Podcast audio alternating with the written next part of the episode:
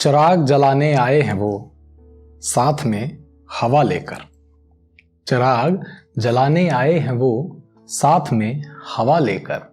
NASA's कर मुझे हैं खड़े, वो हाथ में दवा लेकर। नमस्कार दोस्तों, मेरा नाम है आदित्य मुदगल। और आज मैं आप सबके सामने कुछ दिनों पहले का एक वाक्य रखना चाहता हूँ। वो जैसा वाक्य था, बिल्कुल मैं आपके सामने बिल्कुल वैसा ही रखूँगा, लेकिन शायरी के अंदाज में। तो हुआ कुछ यूँ कि कुछ दिनों पहले की बात है। एक लड़की थी, मेरी ज़िंदगी में आना चाहती थी, मुझे अपना बनाना चाहती थी, लेकिन उसे मेरे टूटे हुए दिल की खबर न थी। तो सोचा, क्यों ना भैया उसे इतला किया जाए, उसे बताया जाए कि देखो, जैसे हम कल थे, वैसे अब कल ना होंगे। तो कहने लगी मतलब? मैंने कहा मतलब समझो, मेरे इन शेरों से। तो शुरू करता हूँ कि मैंने कहा, माजी और मुस्तकबिल में थोड़ा फ़र्क होता है। माजी के मायने होते हैं पास्ट मुस्तकबिल के मायने होते हैं फ्यूचर मैंने कहा कि माजी और मुस्तकबिल में थोड़ा फ़र्क होता है। दिलशाद और दर्द दिल में थोड़ा फ़र्क होता है।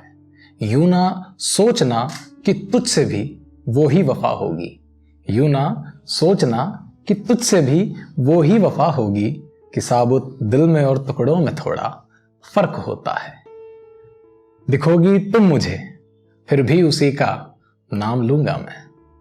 दिखोगी तुम मुझे, फिर भी उसी का नाम लूँगा मैं कि आदत और लत लगने में थोड़ा फ़र्क होता है।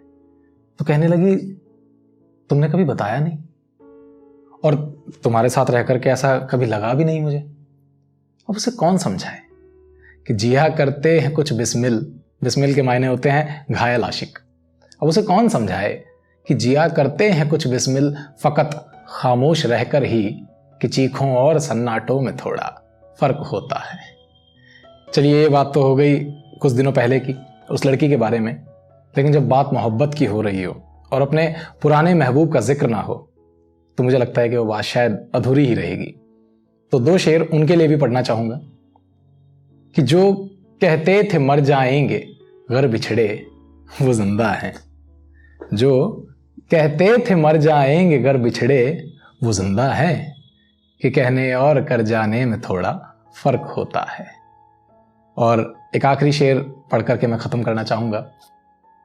इस शेर में बेबसी देखें कि उन्हें पाने की ख्वाहिश कर भी उनको पा सके ना हम। उन्हें पाने की ख्वाहिश कर भी उनको पा सके ना हम, कि ख्वाहिश और जिद करने में थोड़ा फ़र्क होता है। हाय गाइस मेरी इसी तरह की सभी एक्सक्लूसिव पोइट्रीज को सुनने के लिए अभी डाउनलोड कीजिए खबरी ऐप लिंक डिस्क्रिप्शन में है। और वहाँ पर द सोशल हाउस के पेज को फॉलो कीजिए, और अगर ये वाली वीडियो आपको अच्छी लगी है तो कमेंट सेक्शन में ज़रूर बताएँ कैसी लगी।